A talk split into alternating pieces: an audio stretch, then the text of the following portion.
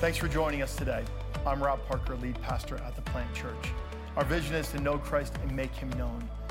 If you are interested in getting connected or if we can help you in any way, email us at info at theplantchurch.org.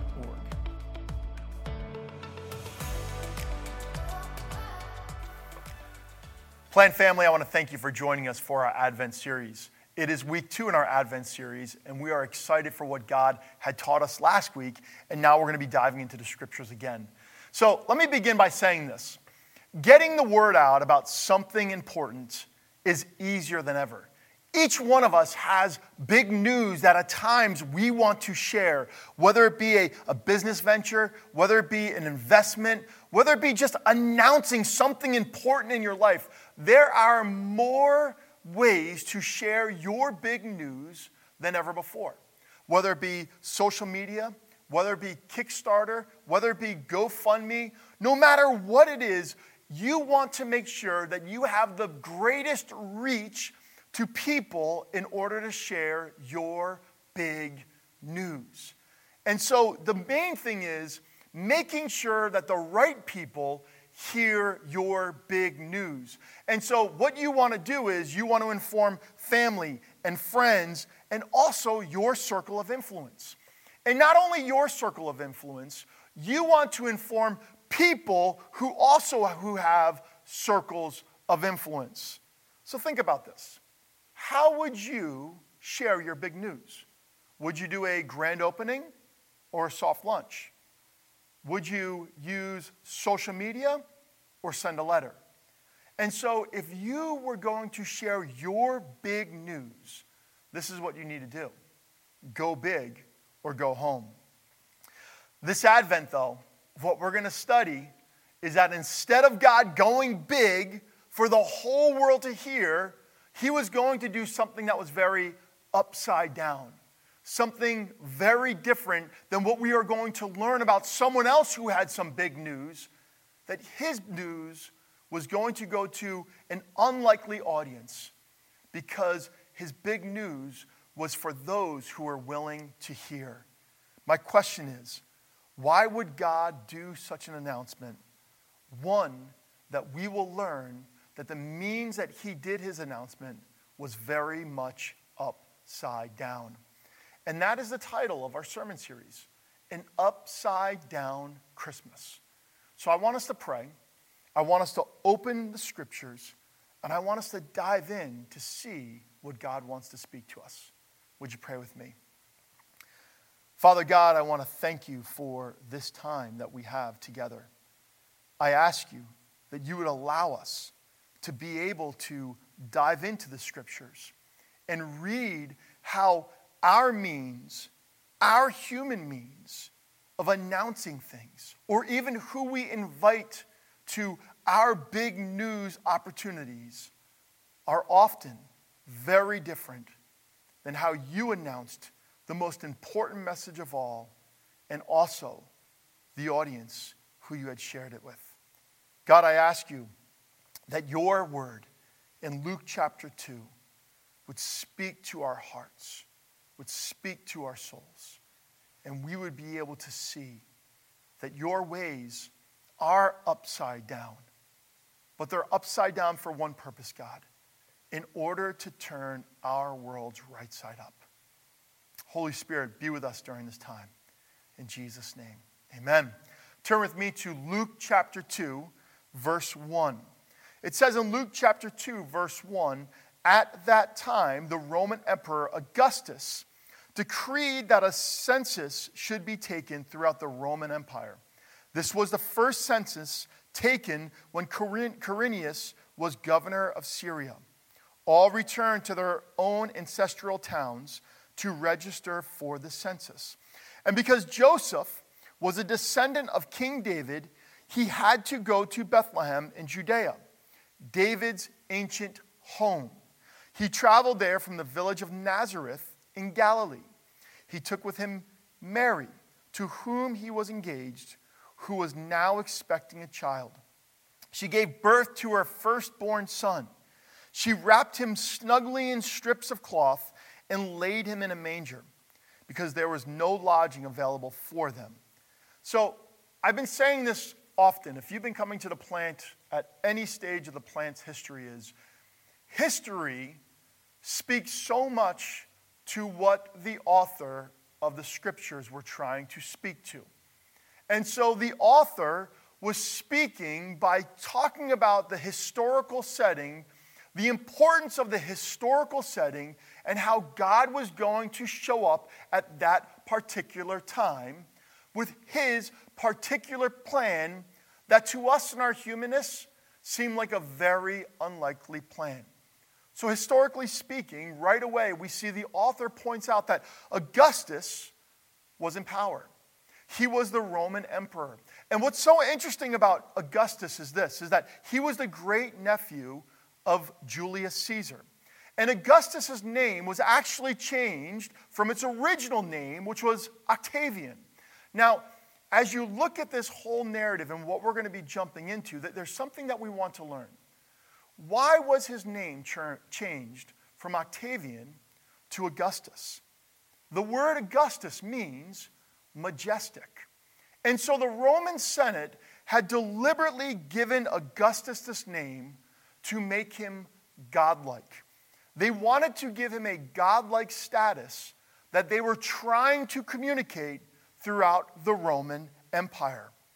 And here's what's very interesting people were not hesitant to offer their worship to Augustus.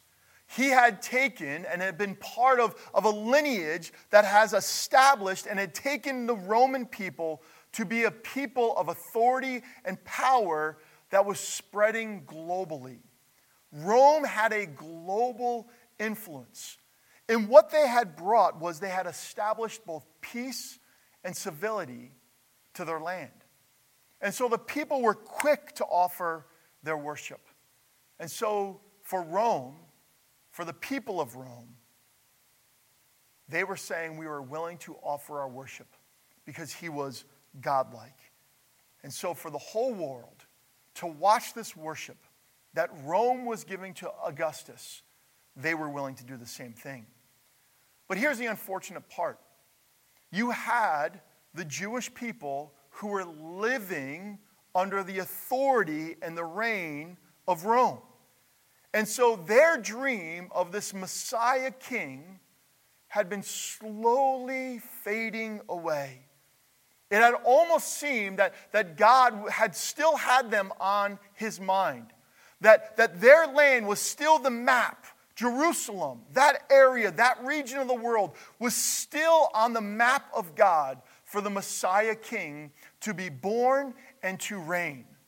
And so here you have this, this setting.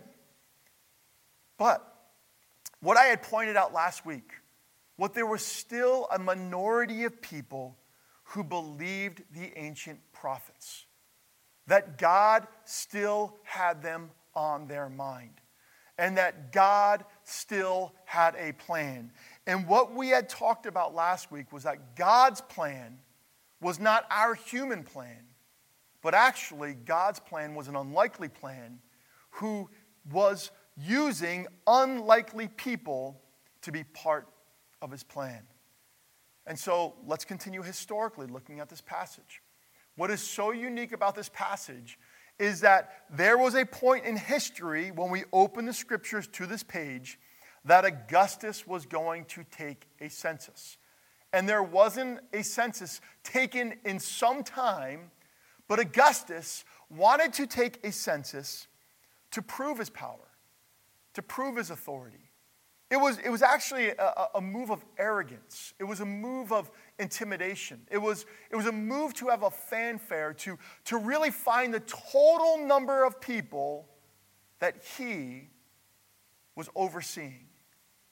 The total number of people that were offering him his worship. This was a big announcement. This was a big event.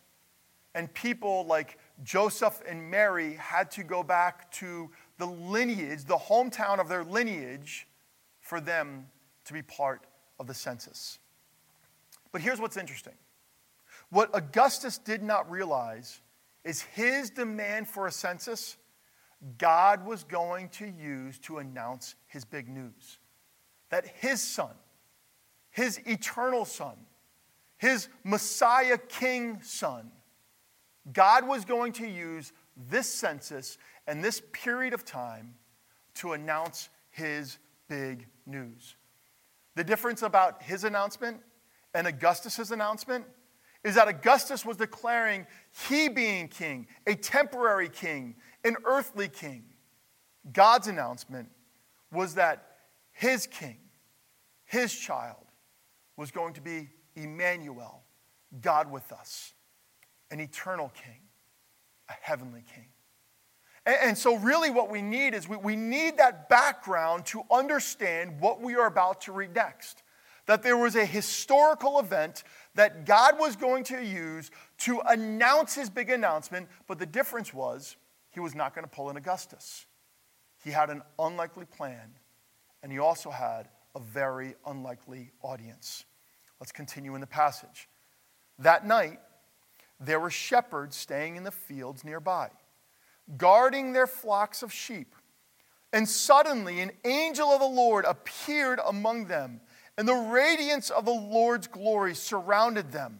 They were terrified, but the angel reassured them.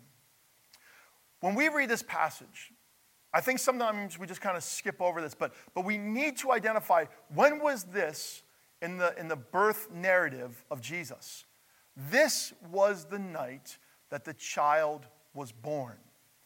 A setting in a small town called Bethlehem, where a young couple were in a stable and their child was lying in a manger. No fanfare, no visitors expected to celebrate this birth.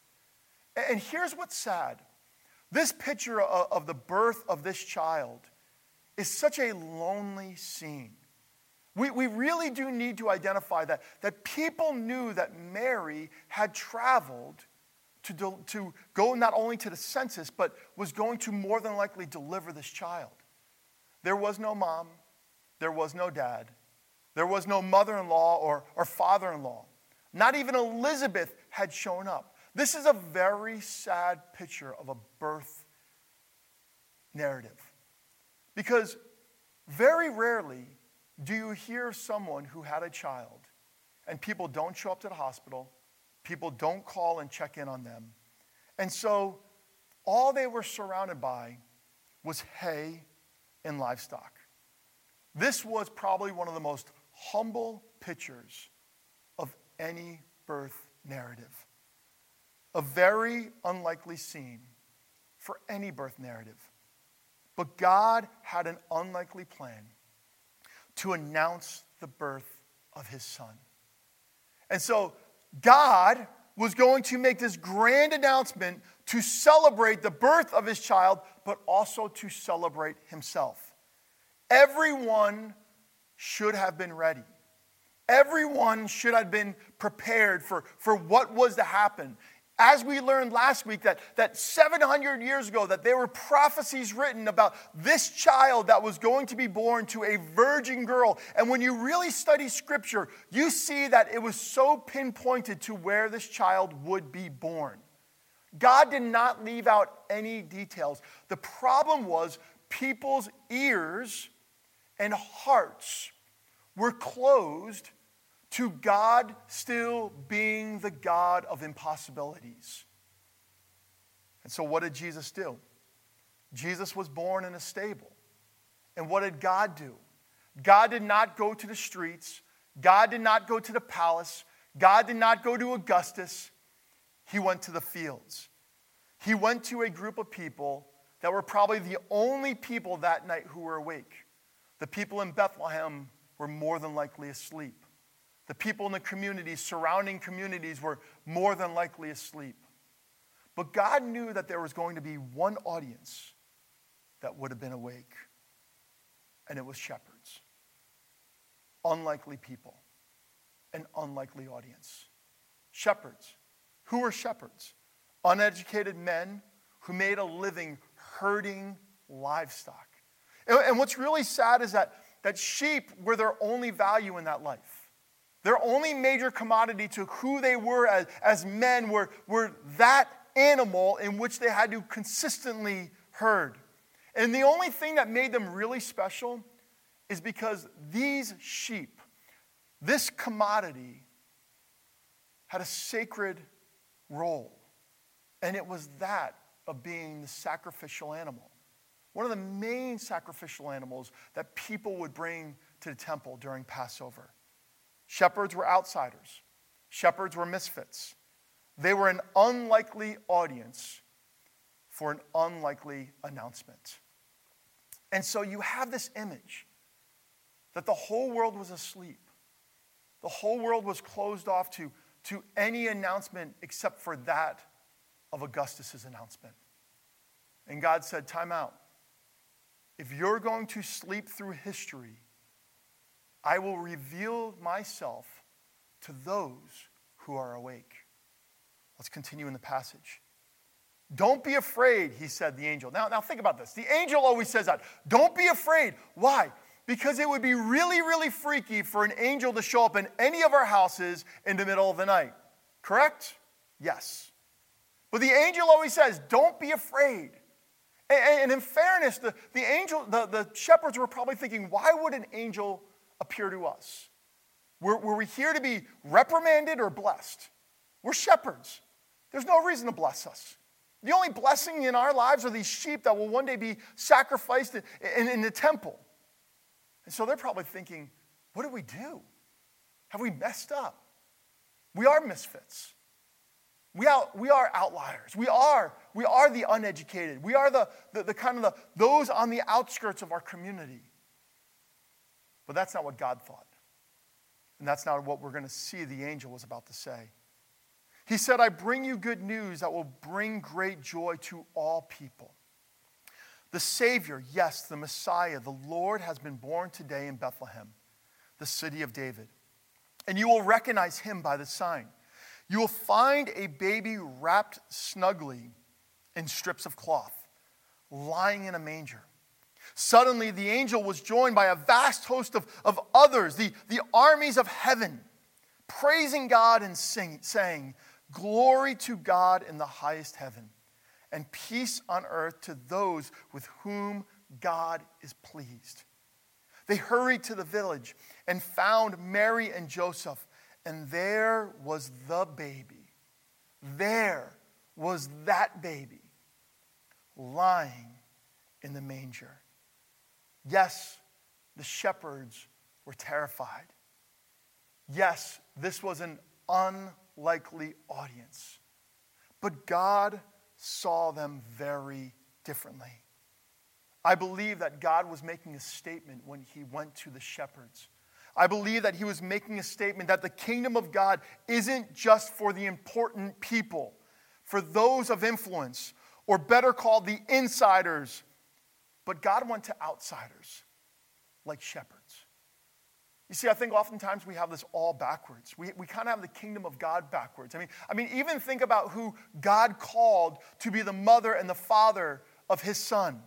Just like Mary and Joseph from a small town, low income, and had no name to themselves, God had handpicked them to be the mother and father of his child. The kingdom of God is not just for important people, it's for all people. And that's actually the Advent message. It reminds us that the kingdom of God is often not the noble and the wise, but the underclass, the people that have little to no influence. Emmanuel means this God with us. Emmanuel means this God with all people. Emmanuel is actually a name that's an invitation for everyone and anyone who has ears to hear and hearts that are willing to be receptive. The shepherds weren't just an unlikely audience, they were a picture of what this unlikely king would be. The good shepherd, better said, the shepherd king. Let me read to you a, a prophecy from Isaiah 40. And I think this is so important for us to understand that, that God was calling his son to be a shepherd king. It says in Isaiah 40 yes, the, the sovereign Lord is coming in power. He will rule with a powerful arm. See, he brings his reward with him as he comes.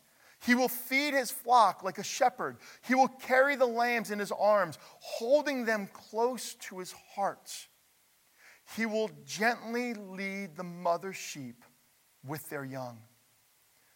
If the shepherds knew anything about Scripture, they knew that the Messiah would be God's shepherd to God's people.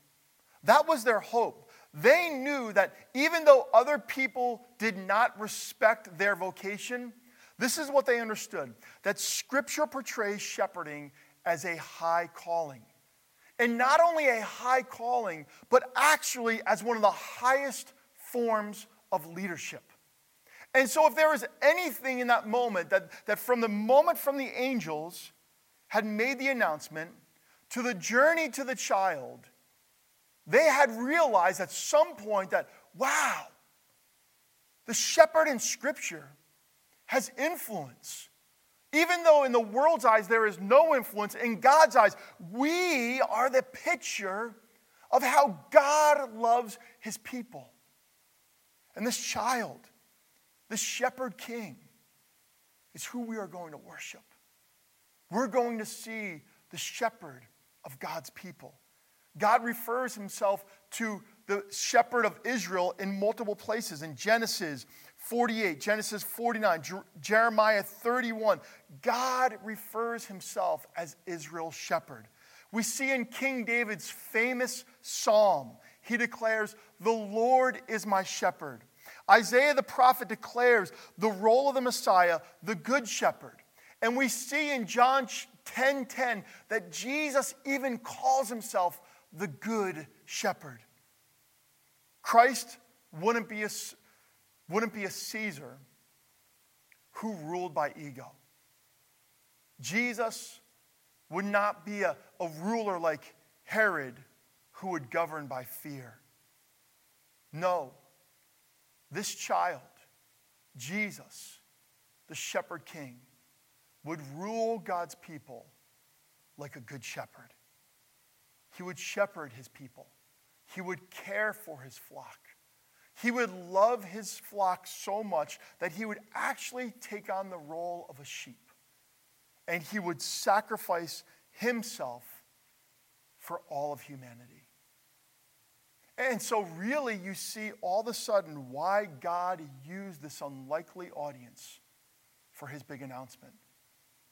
God was not only sending his son to be the good shepherd, God was sending his son to be the sacrifice, the sacrificial lamb. Remember what, what John the Baptist said? Look, behold, the Lamb of God who takes away the sin of the world. It was fitting for God to entrust himself to shepherds first. Shepherds would be the first to hold the Lamb of God, and they would be the first to bow before their new king. And here's another little side note that I, that I really do want to point out. When you look at how God called a king, who was the best strongest, most influential king in, in Israel. It was David, a shepherd king. And so when you look at David shepherding the people of God, that was an image speaking to the future of who Christ would be. But the difference is this Christ wouldn't only be a shepherd king, he would be the lamb who would lay down his life as a sacrifice for everyone. That's the gospel. Anyone who believes in the name of Jesus shall be saved. And because of his sacrifice of his life, everyone who believes in the name of Jesus has the remission of sin and gets to step into eternity with God. What amazing picture that we see all throughout Scripture, all throughout the history of Scripture. There is always a consistency with God. There's always a rhythm to God. There's always a plan when you look at Scripture. And unfortunately, our plans are very different than God's plan. The way that we would announce things are very different than how God announced things. But, but here's what I find very interesting about the shepherds the shepherds had a role in the gospel. And it wasn't just to be the, the first to see this shepherd king, this Christ child, the lamb that would be sacrificed for the sins of the world. That was part of their role, but, but it was more to this. They were so excited that the shepherds actually became the first missionaries. Look what it says in verse 17. After seeing him, the shepherds told everyone what had happened and what the angel had said to them about this child. And so, what we see in Scripture is that, that right away the shepherds go, they worship, they bow before their king, and then they take it to the streets. In the middle of the night, they are declaring that the Christ child, the Messiah, was in their village. They ran around knocking on doors, shouting, screaming, letting everybody know that their Messiah, their Christ child, the Lamb of God who was going to take away the sins of the world, was sleeping in a manger. And I think about all the Christmas carols that are just kind of running through our mind and, and, and, songs that we are singing on Sunday mornings or listening to the car, in our cars. And, and think about this one. Think about the shepherds running all throughout Bethlehem saying this O little town of Bethlehem, how still we see thee lie Above thy deep and dreamless sleep, the silent stars go by. Yet in thy dark streets shineth the everlasting light. The hopes and fears of all the years are met in thee tonight. The people living in Bethlehem had been living in fear under a regime. And the angels were declaring, No more fear because our hope is in a manger. Bethlehem was one moment asleep, and the next moment woke to the cheers of the shepherd. How about this Christmas carol? The shepherds running around singing, Joy to the Lord, joy to the world. The Lord has come. Let earth receive its peace. Joy to the world. The Lord has come. Let earth receive its peace. Whatever pretenses they had or others had about the shepherds, what we realize is that the message they were sharing overshadowed any suspicions of these men. No matter what people thought about the shepherds back then, in this moment, their message overshadowed any suspicions they would have had of these men. These men were the first missionaries. The shepherds were the first missionaries of the gospel of Jesus Christ. Men who we will never know their names, but yet their lives were written in the pages of history. Men we will never know their names, but their lives were written in the pages of history and not just history, but the most sacred book of all, the living word, the Bible. And how true is this? For so many missionaries, nameless people who have proclaimed the name that Jesus is the King, the Christ King, the Christ child. I just want to send a charge out to all the missionaries throughout the world. If, if for some reason, you have clicked on this message, and you are one of those people that feel nameless. What we see in this passage, and what's most important for you right now, God knows your name. God knows your life. God sees you running throughout the towns and cities and villages, near and far, as far as the east is to, to the west, throughout the globe. God knows your name. And the only thing that matters is that you, you today, are written in the history of heaven. So, how do we walk away from this passage? An unlikely announcement to an unlikely audience. How do we, how do we grasp this? What do we walk away needing to learn, not wanting to learn? What do we need to walk away needing to learn about this upside down narrative? First, is God has always used unlikely audiences. God has always used unlikely people to be part of his unlikely plan. And he's also used an unlikely audience to proclaim his announcement. God was declaring the kingdom of God isn't just for what we would call important people. God did not go to Augustus. God did not go to, to, to, to, to the castles.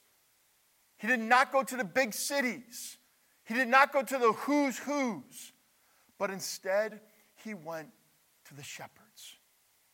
He went to those who were awake.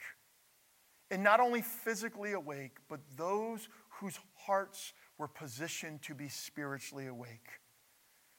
People who are most likely ready for the gospel are probably not an audience we often think of. Rather, God is always thinking of them. I, I just want to read to you something that I wrote as I was putting this sermon together. I wrote this throughout the whole gospel narrative, God always used unlikely people to do extraordinary things. And I wrote this little teachable moment. Most people are trying to be like the wrong. Most people want to act and behave like Augustus. When really, the greatest people that we can learn from are simpletons, like shepherds, like Mary, like Joseph. Second thing that we learn an unlikely announcement. This narrative began, and it's so important as you look at Scripture to see how the narrative began. The narrative began with Augustus taking a census, announcing his reign, a temporary reign. What Augustus was doing was a power move. He was going to prove something to humanity at that time that he was king. God had shared his announcement of peace that would come through this Christ child to bring peace on earth. The child who would save humanity by sacrificing himself. Because of his sacrifice, Jesus, the child lying in that manger, would be the King of kings and the Lord of lords, greater than that of Caesar Augustus. Jesus was going to sacrifice his life. And because of his sacrifice, because of his obedience, every knee will bow and every tongue will confess that this child is Christ the Lord. An unlikely announcement to an unlikely audience. And so I want to leave you with a little missional challenge. Like the shepherds, share the Christmas narrative. Here's your missional challenge. Like the shepherds, share the Christmas message. Let me, let me give you one more Christmas carol. Go tell it on the mountains, over the hills and everywhere. Go tell it on the mountains that Jesus Christ is born. Be like the shepherds and share your Christmas narrative. Because when you share the Christmas narrative that you believe and you have experienced, trust me, there will always be someone who is listening. Plant family, we're going to go into a song of worship. And I want to really challenge you to really rethink how you look at how you handle information. Do you behave like that of Augustus? Or do you live like that of a shepherd? How do you, How do you view? What's your perspective? And what's your purpose? Plant family, I want to challenge you to look at these shepherds and really learn how to mirror their lives, being faithful to what God has called you to, but being those who are willing to shout it from the rooftops and sharing the Christmas narrative.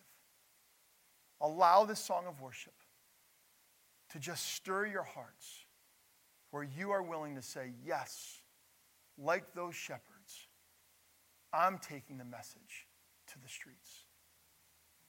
Plant family, God has called us to the Bergen Passaic region for a reason. And if you're not part of our local context, God has called you to where you are living for a reason. Whether you are in New York City, whether you're in Hawaii, whether you're in upstate New York, or whether you're somewhere globally and you've been following us, here's what I want to challenge you with God has called you for such a time as this that you would be the audience to take the gospel announcement and you would share it with the world. Because remember this every time you share the gospel message, someone is listening. Remember, Plant Family, we are praying with you and we're praying for you. Have a great day.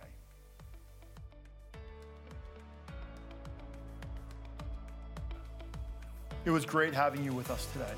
We do hope that this sermon inspired you to know Christ and make him known. For more sermons and resources, please visit us at theplantchurch.org.